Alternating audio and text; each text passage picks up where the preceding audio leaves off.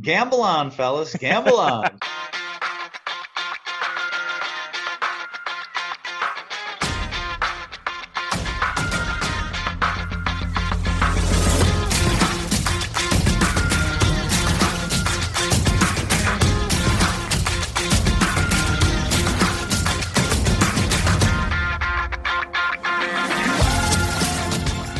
Welcome again to Gamble On, the weekly gambling podcast presented by USBets.com. I'm Eric Raskin, USBets managing editor and media director, and I'm joined by our senior analyst, Pulitzer Prize finalist John Brennan.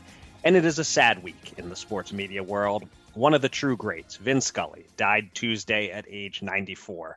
From my perspective, as a podcaster who's always worked with a co host, I was in awe of Scully's ability to broadcast games solo and rarely run out of interesting things to say. Although he also understood the value of shutting up and letting the action speak for itself sometimes, a lesson many play by play announcers would benefit from. Uh, when I think of Scully, the first thing I think of is the Kirk Gibson homer, maybe the most dramatic at bat I've ever seen, and certainly the most effective storytelling I've ever seen accompany an at bat. John, I imagine you have a few Vin Scully thoughts and recollections you'd like to share. Yeah, well, both Scully and my father were Irishmen and Brooklyn natives, although Vin grew up in Manhattan. Uh, Scully and my oldest brother also both graduated from Fordham Prep. Hmm. You know, Vin started broadcasting Brooklyn Dodgers games in 1950, four years after my parents got married in Brooklyn, and a year after that brother was born there. So, yeah, we had a little bit in common. Um, interesting to me, there are two particular aspects of Scully's style that are best remembered. One you mentioned is the way he just disappeared right after a big moment. You're watching the game, you're joyous, you're devastated, maybe you're just fascinated. But regardless, you know what just happened. You just want to mm-hmm. soak it all in. There's no need for any broadcaster to state the obvious.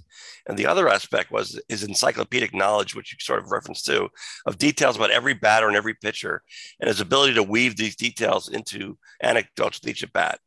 And like most people, I enjoyed his style. Let me throw you a curveball, Eric. Okay. One of my closest friends on this earth who passed away last fall hated Scully with the heat of a thousand suns. I'm not talking about, okay, sure, but he's a little overrated, isn't he? No, no, no. He despised Vin. His chief complaint was those anecdotes, which he found incredibly tiresome. He said if he ran into a guy like Scully at a cocktail party, within a few minutes he'd be running screaming from the room. now you must be thinking this guy must have been miserable to work with, right? So hateful is he. Fact is, I never met a kinder or gentler person ever. And anyone who ever worked with him would agree. He had this mellifluous, calm voice and a tender spirit. He could write a story about a high school game or a match in a way that never left any kid reading it feeling like a victim or a villain. So, what's the takeaway there? For me, it's just you do you. I didn't really get it. Although, truth be told, after he planted the idea in my mind, I did start to listen a little more closely. And sure enough, while many of his stories were legendary, Mr. and Mrs. Bumgarner, a rattlesnake, and a baby jackrabbit. Must be easy to find on YouTube, by the way. Um, okay, there were times where a story was something like how the player's father once got an autograph from an old timer, and there's no kicker, as we call punchlines. Um, finally, I never asked him if he felt free to go on this rather unpopular rant with all his friends. I'd like to think that he didn't because he might get a lot of blowback.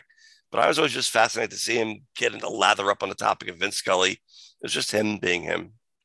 Yeah, I guess uh, what I would take away from that is it's a nice reminder that nobody has a unanimous approval rating. Because uh, I've actually heard that phrase thrown around this week with regard yes. to Vince Scully. Oh, he was yes. the closest we can come to a unanimous approval yeah, rating. Right. Maybe, but he still it still wasn't unanimous. Yep. I one of my best friends hated John Madden as a broadcaster. Okay, and, and when he first told me that, I was like, what? How can anyone hate John? But a lot yeah. of people hated John Madden too, I'm sure. So, yeah. one other thing that really stands out to me about Vince Scully is the sound of his voice was just different. You know, a, a lot of these deeper voiced guys are interchangeable, but you knew it was Vin Scully when the first word came out. And and his voice is for me the soundtrack of old school baseball. I guess I also have like Harry Kalas, he's the soundtrack of old school Phillies for me, but Scully is the soundtrack of the rest of baseball it's a little like hearing Don Dunphy's voice, and it immediately screams old black and white fights. Um, and, and Dunphy was actually another guy who, when you watch those old fights, sometimes he's silent for 30 seconds straight. You're just watching the punches and hearing the crowd, which is fine because it's TV, it's not radio. You can see what's happening. Um, I don't want to quite call that a lost art because you still get it sometimes with your two man booths on local baseball broadcasts that they'll lay out for a while. But good lord, the number of announcers out there who think they need to fill every single second of dead air, it drives me nuts. Anyway, uh, kind of the end of an era, I'd say, with, with, with Vin Scully gone, but at least uh, the YouTube clips live forever. Yeah, and actually, uh, Vin, I think it was the 70s and 80s. He was a good NFL announcer too, mm. and same kind of thing. He had all the facts at his hand and uh, laid them out, and uh, he could shut up when he needed to. So um, he could probably do any sport. He could have done them anyway. But uh, yeah, he, you know, it was interesting. Uh, before the Giants Dodgers game in San Francisco uh, last night, they uh, played a, a clip of him saying, you know, the fact is that I needed you, the audience, more than you needed me, and. Hmm he definitely believed that and you know there was some reference in the booth of like no, you you got that. That's the one thing you got wrong, Ren, right there. We needed you more than you needed us. Right. Well, uh, on that note, I, I should say that uh, perhaps we need the uh, Gamble On listeners maybe more than they need us. Uh, so uh, exactly. thank you to all of them for joining us for episode number 203 of Gamble On. If you missed any of our previous 202 episodes, they're all available on Spreaker, Apple Podcast, Spotify, and all other podcast apps. And in honor of Vin Scully, I'll now lay out and shut up and let the rest of the podcast speak for itself. yeah, coming up a little later in the show, we're going to be joined by Underdog Communications Director Nick Rudman, whose company is known for its increasingly popular best ball fantasy offerings. We'll ask Nick about Underdog's growth, its customer profile, and its plans to become a sports betting operator. But first, it's been a typically busy week in the world of gambling, so let's get to it.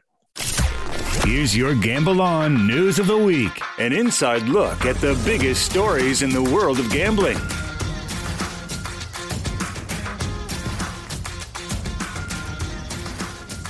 There is no question whatsoever what the biggest news story has been this week in the sports gambling world. Massachusetts is on the verge of becoming the latest state to legalize sports betting as a bill advanced out of the state House and Senate early Monday morning, just as the legislative session was ending, and a signature from Governor Charlie Baker is considered a formality. It was a surprise to many that Massachusetts, the state that is home to DraftKings and is also home to casinos and rabid sports fans, took anywhere near this long, but better late than never. And the bill looks mostly reasonable. There will be 15 mobile licenses available, by far the most of any New England state. The tax rate will be 20% for online and 15% for retail. The two details that are unpopular among some in the industry first, Massachusetts becomes the seventh state to include a mandate for sports books to pay for official league data. And hmm. second, there is no betting on in state college teams, except there's a carve out for when those teams are involved in tournaments with more than four schools. As far as the timeline, the governor has until next Thursday to sign the bill. And then there is optimism that Massachusetts was well prepared for this and can get up and running quickly, possibly by October or November. John, I don't know about you, but I was slightly caught off guard by this news Monday morning. I'd kind of given up on Massachusetts for this year as one of those states that just couldn't get its act together. Guess I was wrong. Uh, what do you make of the details? And go ahead and set a line for the launch date, and I'll go over or under. All right, I'll reiterate my apology to residents of yet another state that copied New Jersey's no betting on in-state college games without lawmakers of these other states grasping. And New Jersey had a good and unique reason to go that route, as I've explained before. Meanwhile, the only betting on March Madness basically is a salvage for the most casual of gamblers who would only bet on those Boston College tournament games anyway, for example. Uh, but obviously, there are plenty of major gamblers in the Boston area who will just continue to ply their trade with the illegal offshore sports books. So that's pretty short sighted. But um, now the mandated payment for official league data.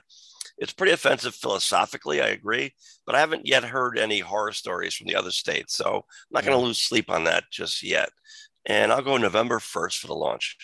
Mm, okay. Uh, interesting date. Uh, I looked up the Patriots schedule. I figured that that mm. might be relevant here. And I saw that uh, they're home against the Colts, a rival of sorts, at least uh, during the Brady Manning era. Um, they're home against the Colts on November 6th. Then they have their bye week.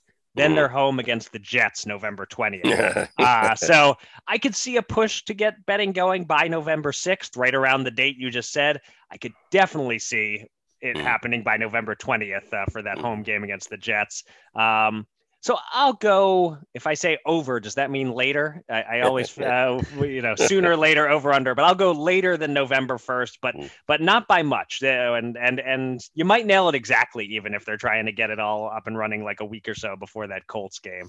Um, it's sad to me how many people say we have to protect the student athletes. No betting on their games in state. Yeah. And you just can't get through to them that the betting is happening anyway. And the student athletes are more protected if it's all regulated. We, we heard that all once again a few days ago from Massachusetts State Senate President Karen Spilka.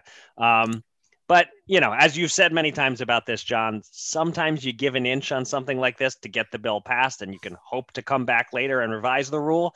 Although so far that hasn't worked in New Jersey. They tried to revise the rule, and it it didn't happen yet.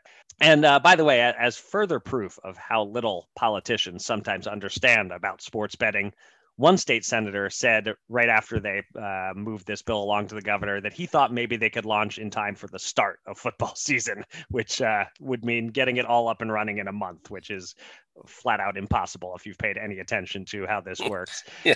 Um, it's funny how uh, Connecticut, Maine, New Hampshire, and Rhode Island have uh, a total of 10 mobile operators combined among the four states. Uh, so Massachusetts definitely is breaking up what had been a pattern in New England of offering uh, bettors very few options. That stands out about their, their 15 sites. And the last thing I'll note is that Massachusetts has a strong responsible gambling infrastructure in place already, and that some of the sports betting funds are being earmarked to keep funding it. So that's good. Yeah, I think Massachusetts is going to be number one in terms of funding uh, uh, responsible gambling initiatives. And, uh, you know, just like uh, so many states like Massachusetts, unfortunately, copy New Jersey on a dumb in state college betting ban. Um, other states, hopefully, that are coming aboard, especially the big ones, maybe will copy Massachusetts's efforts here. I mean, it's kind of hard to say out of the billions of dollars in the industry that, well, we can't spare another half a million for, you know, helping compulsive gamblers you know, a not and, and it's not just like, oh well, there were none before, and now they're going to be because we legalized, so now we're responsible to pay. They should have been putting funding up beforehand and a lot of money up beforehand because there's already compulsive gamblers who are losing their mortgage, losing their families, and everything else. That's just a fact. And legalize it, don't legalize it. It's still a problem. It still should be funded like every other addiction is in the United States. And Mhm. so, the, hopefully, in that way, Massachusetts can lead here. Yeah, definitely. Uh, all right, for our second story, let's talk lottery. Uh, as one does when the second largest prize ever won by a single U.S. lottery player is awarded. The Mega Million jackpot swelled to nearly $1.34 billion out of last Friday night's drawing, and one ticket had all six numbers correct. And all we know about the winner is that he or she bought the ticket at a Speedway gas station in Des Plaines, Illinois. As of our recording, nobody had come forward with the ticket yet, but the winner has a full year to claim the prize and to decide if they want one lump sum of $780 million before taxes or annual payments averaging about $46 million a year for 29 years.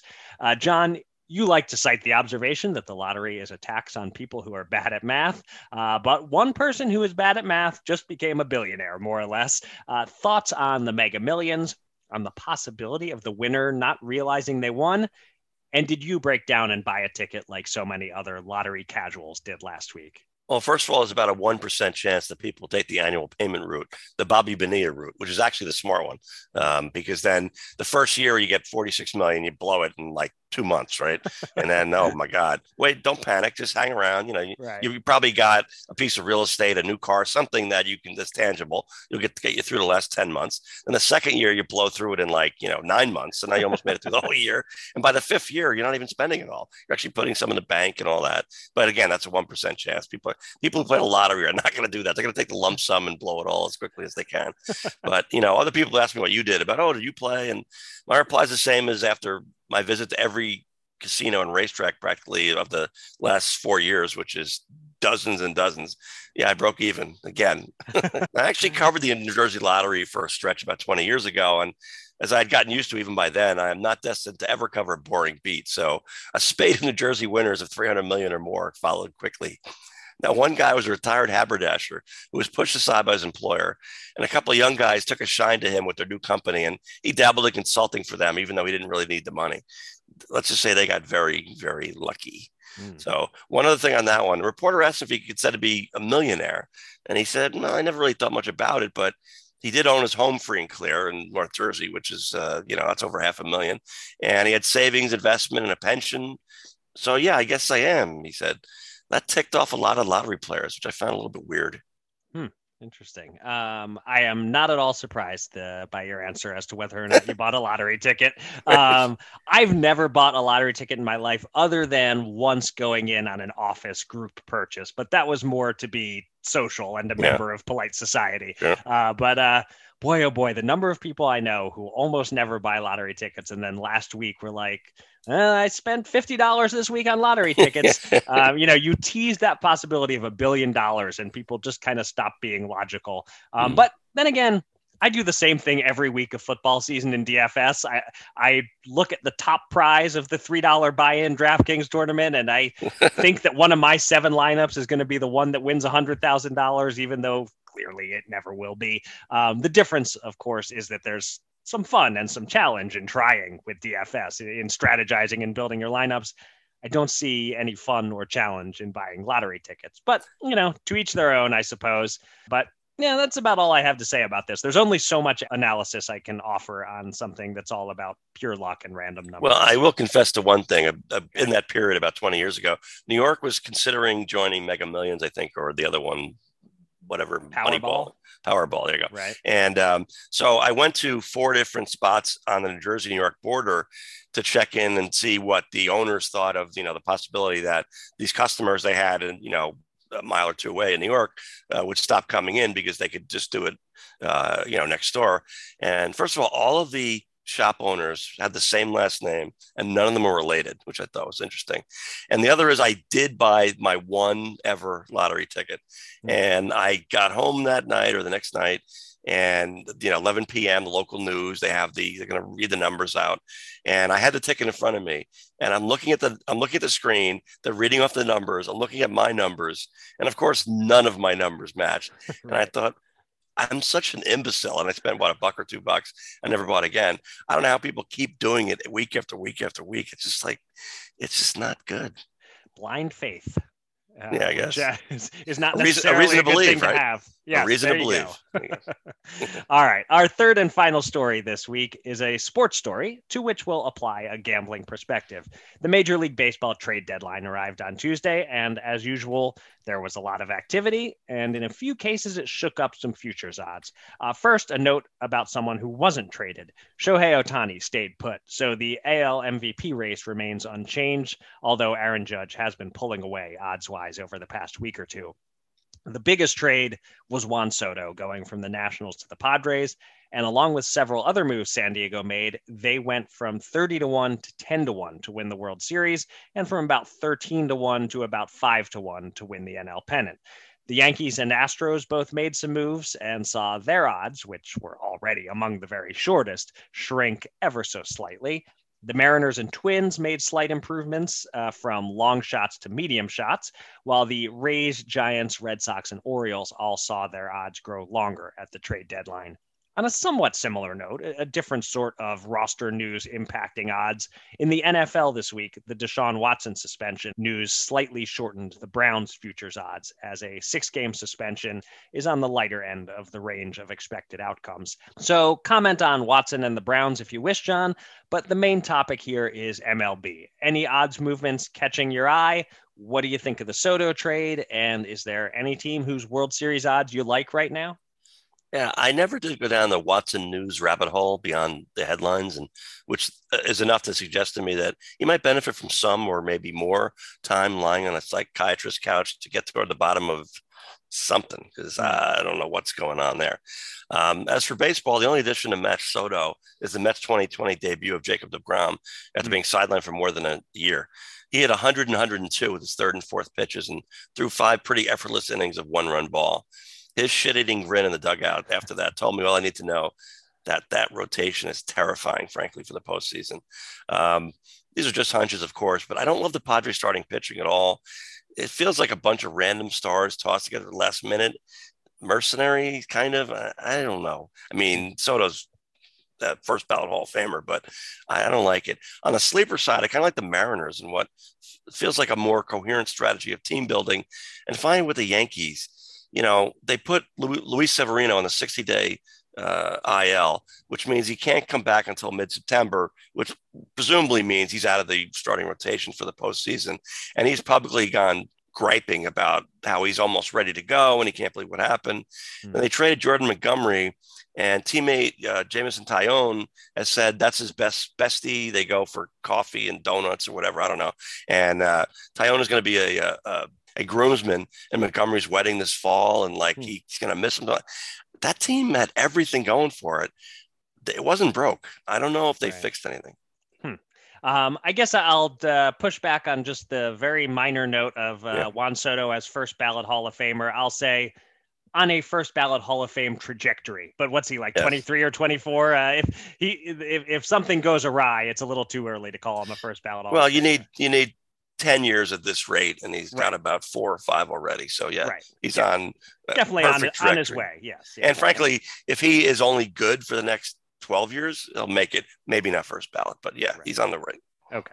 Um, so yeah, looking at the various World Series odds, I wouldn't bet on any of the short money options right yeah. now. Um, I don't know that there's value in the Dodgers at plus 380, the mm-hmm. Yankees mm-hmm. 425, Astros 450 the first one that that looks kind of appealing might be the Met, your Mets. Uh, plus 700 was the highest price I saw, mm. and for the reason you said, that rotation could be real scary. Um, Padres at plus 1100, it starts to get interesting in that range. But if I had to bet someone right now, I would sooner bet 20 bucks on a long shot, just because the baseball playoffs are such mm. a crapshoot of which bats get hot at the right time, who has mm. three good pitchers all click at once, and so forth. Mm-hmm. So Brewers at 30 to 1. The Mariners, you mentioned, they're 35 to 1. Mm. Twins at 60 to 1. Guardians as high as 100 to 1. Th- hmm. Those are interesting prices to me.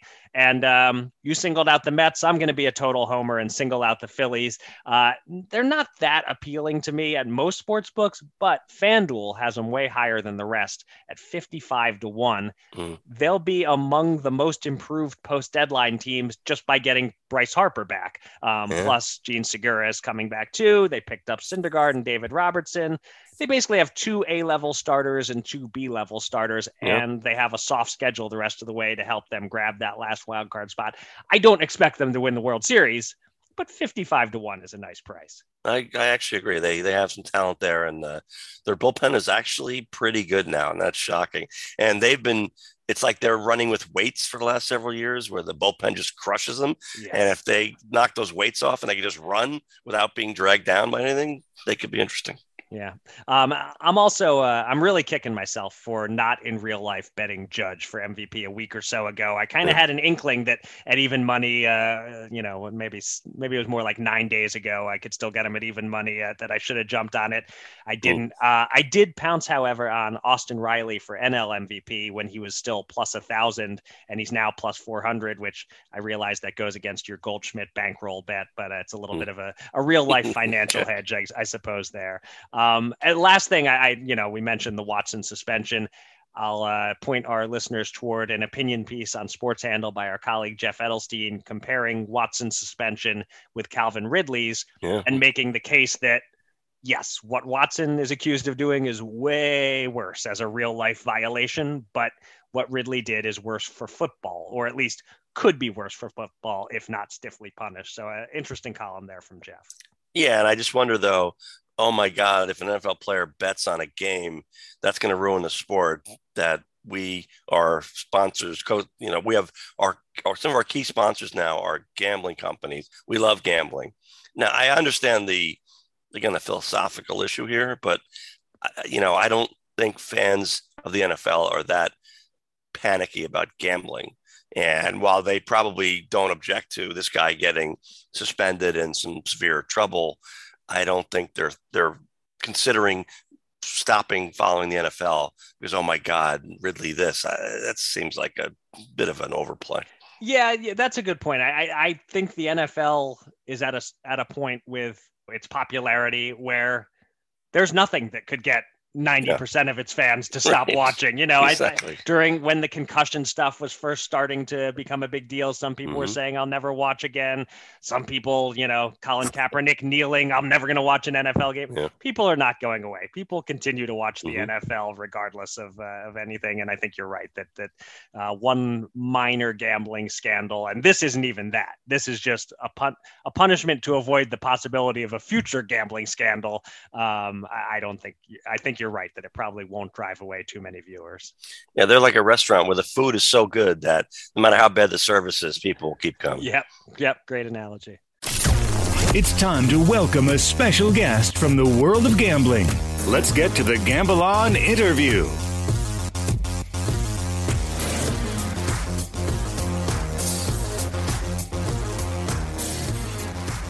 There are a lot of people who think fantasy football season begins in September, but that isn't how it works these days. If you play on Underdog Fantasy, your fantasy football season has been going on for several months already. Underdog is known for its best ball drafts, where, unlike your traditional leagues, you draft your team and then you don't have to do anything the rest of the season.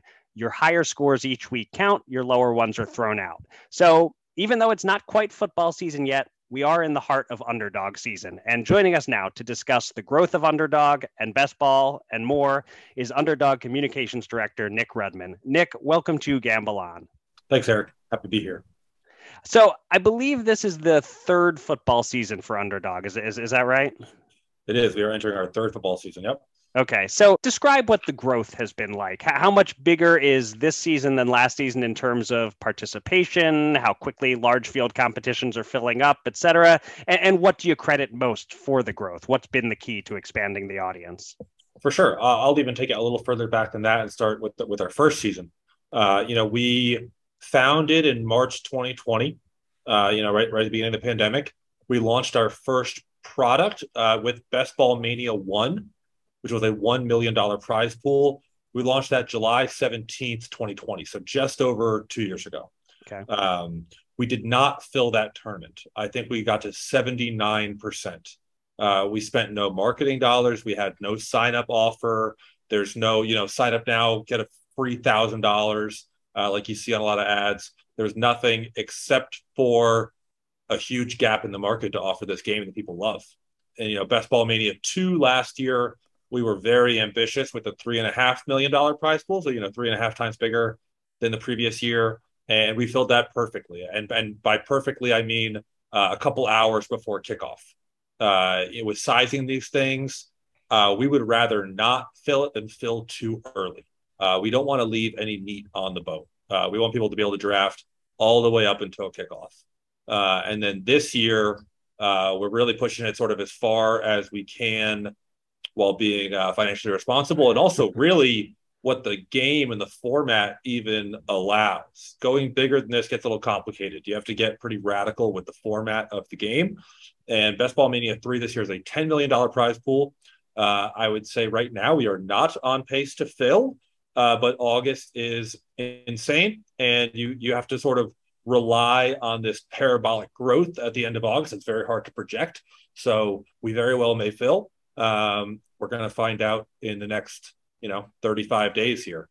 And yeah, you so that's the growth of the tournaments. Users mm-hmm. wise, uh, you know, we don't say uh, publicly how many users we have, but uh, we are, you know, in order of magnitude bigger than we were last summer. We've grown quite a bit. And as far as what you would most attribute that growth to, is it just sort of the natural build of word of mouth of, of it going well, or is there more to it than that? So I think word of mouth is sort of the most powerful thing and something that, that we value a lot. Uh, we deeply care about our community, uh, and, and we want those people to be evangelists for us. And that's not just users, but that's also marketing partners. And we work really closely with our marketing partners to sort of tailor our messaging and work with their communities to have it be something they're interested in. And our games really allow for a lot of community engagement. So, like, you know, you can be in a season long fantasy football league with your favorite YouTuber without that. You and that YouTuber can do that for 100,000 people uh, mm because there's no management in the game. It still feels very intimate. It still is very intimate to be in this league with this person that you, you know, look up to or look to for advice for all 18 weeks of the NFL season. Um, and yeah, just pretty creative marketing. Uh, we we try to compete in places where our competitors are not. Uh, we will go outside the bounds of just a fantasy football audience uh, and really just work closely with our partners to tailor the messaging to their audience. But I do think it, it, it does help that we are really the you know DraftKings does offer best ball, but we are I feel pretty comfortable saying, and no disrespect to DraftKings, uh, we are known as the home of best ball. So, you know, if anyone's heard of best ball, which millions and millions of people have not, um, they know to play it here. Uh, yeah, could, Nicholas, can you fill in a blank for me that I have, which I think a lot of the audience would have? You know, we know of fantasy football players as the uh, either the casual player. He's in with his family and friends. He's got one team. He starts uh, either he starts scouting, you know, two days before his draft, or he just looks at ESPN and practically gets auto picked, and that's it for him. And then there's the fanatic side to me, where they're in six, eight, ten leagues, and they're constantly tinkering. They're spending hours and hours a week and all that, and on the one hand, that's the group I'm thinking would do this. Except here, you you make you pick your team uh, before the season, uh, or a lot of teams, and then that's it. You don't you don't get to tinker during the season. So so who is your customer then? So I'd say yes, the game is for the casual user. The, mm-hmm. the, the game is absolutely perfect for people that either don't have the time or have aged out of the very hardcore nature of some fantasy football league. Uh, and what it really allows is what we think the best part of the fantasy football season is is the draft, and it lets you do it a thousand times because you don't have to manage it. So what I would say is that our user base, especially in year one and still now, is quite fanatical. These people still have 5, 10, 15 managed season long leagues, and they sort of play best ball to scratch their itch in the offseason. Uh, it is our job to get casual people that have never heard of this game playing this game because it's actually better for, I mean, it's a great game for everybody, but like it's better for casual users because they don't have to do anything, you know? Uh, whereas the hardcore user is just so obsessed that even though this is a, a, a fairly simple game, uh, one, they have found ways to make it not simple in the offseason. like the level of grinding they do to find an edge and strategize and pouring over the details of the format of the tournament. You know, three of 12 advanced this round, and then one of six advanced that round. Well, that round's on week 15, and Deebo Samuel plays versus that guy. So while it is a simple format, uh, the hardcore users that do make up, uh, you know, a decent bit of our drafting audience, especially in when we're drafting for 2023 in February. Um, those folks love this game. Uh, but you know, come August, we're getting lots of what I, what I, would call normal people. Not that our hardcore people are abnormal. Oh, they kind of are. Um, yeah.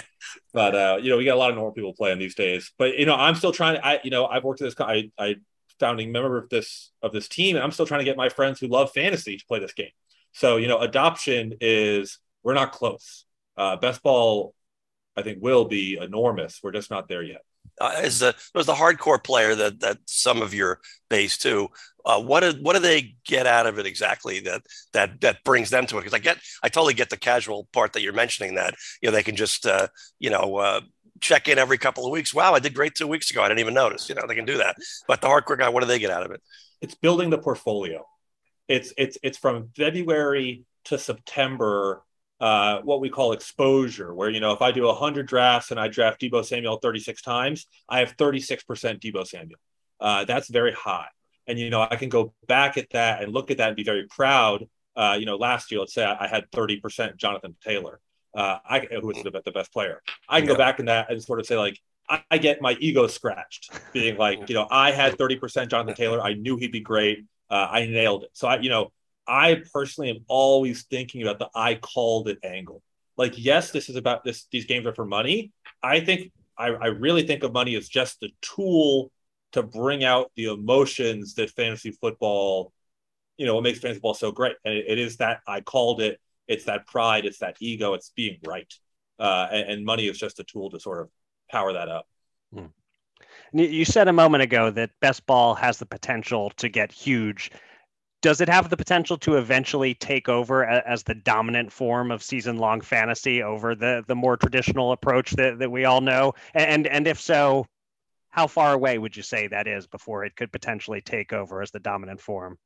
I think it could on sort of volume of play and maybe industry or business. Uh, because, you know, a managed league, you could never do a $10 million tournament the way they're doing now. Like, you're never going to get 451,000 people in the same league to manage it. That it would, it's just very complicated. Even technologically, that gets very complicated. Uh, what I would say is that I, I personally do not have the goal of killing season long, no, traditional season long fantasy football. I mm. love traditional season long uh, you know, trades I think are a big social thing.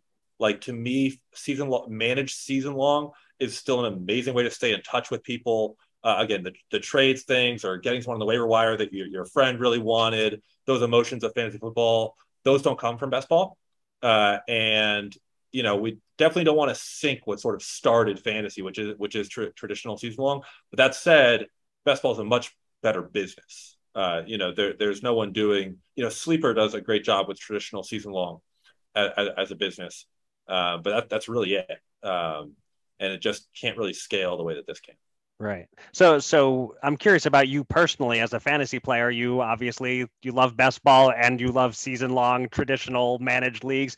Are you also a DFS guy? Do you do it all? I'm not a DFS guy. Uh, Okay. and you know, I'm I'm I'm a fairly casual user. I, I would say that with best ball, uh, we can only play internally, and Right. we've only now hit a size that we can really effectively play internally. You know, got 160 people I can play with now. Uh, two years ago, it was like 20. Um, so to fill a 12 person draft in the middle of the day, the company basically stopped. Um, Now we, we can do drafts uh, pretty consistently uh, with a good group of people. So I'm playing more best ball this year than I ever have before, uh, and it's been it's been really fun. I am only in one season long managed league. I've been in it since about 13 years old uh, with our, our, our founder and chairman Jeremy Levine. Uh, it's very competitive. Uh, that league I hope lasts decades more. Okay. I, I want to ask you I think it's generally understood by this audience that a slight majority of states allow legal sports betting. I think it's probably not that well understood that not all 50 states actually allow daily fantasy sports. I mean, most of them do, but not quite all. And there's a couple of quirks uh, states where one one and not the other. And so I'm wondering, is this uh, offering of yours of legal in all 50 states? And and what's the dividing line of your having people risk money to win money? And is there any legality you're concerned about that? Um, I would fantasy feels like pretty settled law. I, I'm not worried about us losing access to any states. Um, you know, it happens um, for various sort of complicated in the weeds reasons. Like, I really can't even begin. It, it gets really complicated. Partnership with land based casinos, and there's only so many of them. Um, but no, we are in, I think, 41 states uh, where you can draft. Uh, we feel very comfortable and happy in those states. We love these 41 states. Uh, there are only two states we do not operate in that we could. Uh, people don't like to hear this. It is a financial decision. Uh, operating in Iowa and Delaware just doesn't make sense for us. Uh, Okay. we try to be honest where we can. Like I don't want a lot of people in Iowa and Delaware. We could be there, but it just it's not a good deal for us. Right. Um, and we also have a, a pick'em game, which which is not drafting. This is this is predicting uh, player outcomes on a stat, like if they're going to score more than 250 yards or less than 250 yards, and you put that in a grouping with a few other predictions, uh, and that is a little tighter. I think that's in 20 some states, uh, and that is such a new game that those things are changing fairly frequently, and we just roll with the punches. Regulators have been super cool to us. We play it right down the middle uh, with regards to what we can and can't offer but uh, the the, the rules and the laws are pretty generous. Uh, we can we can offer some pretty fun games. Uh, one other thing is, uh, could there be an underdog sports book in the future, or is there really no point to that? Uh, Underdog will offer licensed betting games. Uh, I don't want to use the word sports book because Yeah. we try to do everything different, uh, even just different for the sake of being different. Uh, I think when people think fantasy, they think DraftKings, they think FanDuel. I do not think that while those companies are amazing businesses, I have a ton of respect for those companies. I don't know if it's the friendliest brand. You know, it's been around for a long time and a lot of stuff has happened. People have history with those brands.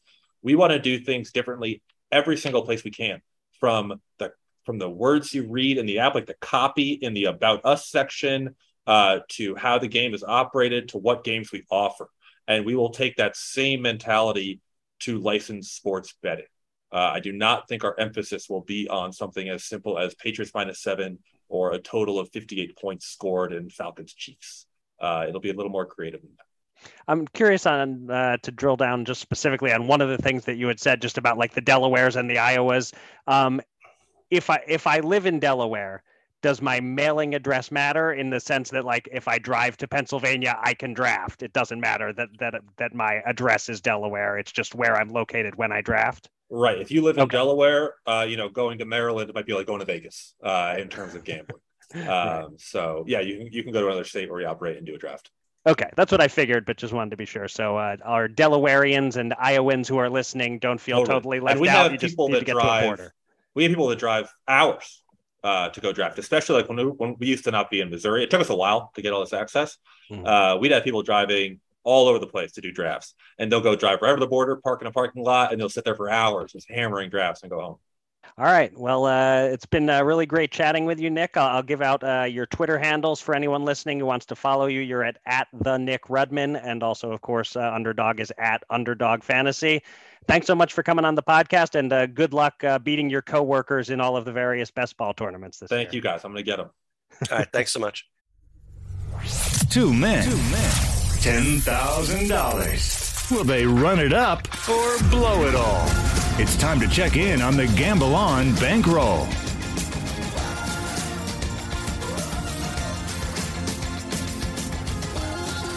Let's update our betting bankroll, and it was an interesting week.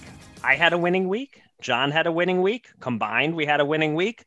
But we both whiffed on the respective sports we consider ourselves to have the most expertise in. Uh, on my side, I took plus 160 boxing underdog Adam Kownacki to win, thinking the odds makers had the wrong fighter favored, but they actually had it just right, as Kownacki lost by close decision. So we lost $50 on that. Hmm. But I placed three bets on Phillies players to hit homers in last Thursday's game, and one of them, Kyle Schwarber, did. So we won $100 on Schwarber's homer, while we lost $20 on Darick Hall not homering. He hit one about two thirds of the way up the wall in the first inning, but couldn't quite get there. So we lost $20 on him, and we lost another 15 on Bryson Stott not homering. All told, we won a modest $15 on my bets. On your side of the ledger, John, you went 0 for 3 on golf. Uh, Cameron Young to win outright at plus 1700 came very close as he finished tied for second, but ultimately cost us 10 bucks. While Riley and Tringale for the top 20 at plus 180 both missed. But you remained red hot on off brand professional football with a second straight winning CFL bet. The BC Lions covered, and you bet it big for a $150 win. So you finished $40 ahead on the week. Combined, we finished up 55 bucks. We're chipping away. We're now down by $2,876. One of our futures bets got voided. The Paul Rahman fight was canceled. So that $50 wager goes back into the bankroll. We now have $1,060 on hold in futures bets. So we're left with $6,064 available to bet with this week. And I'm up first.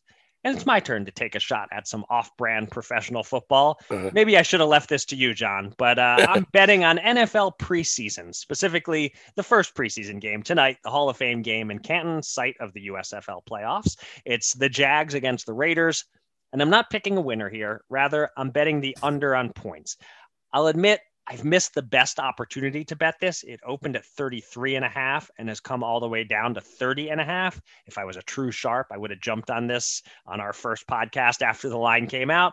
Still, I think the under remains the right side. Offenses always look rough early in the preseason, and this is as early as it gets.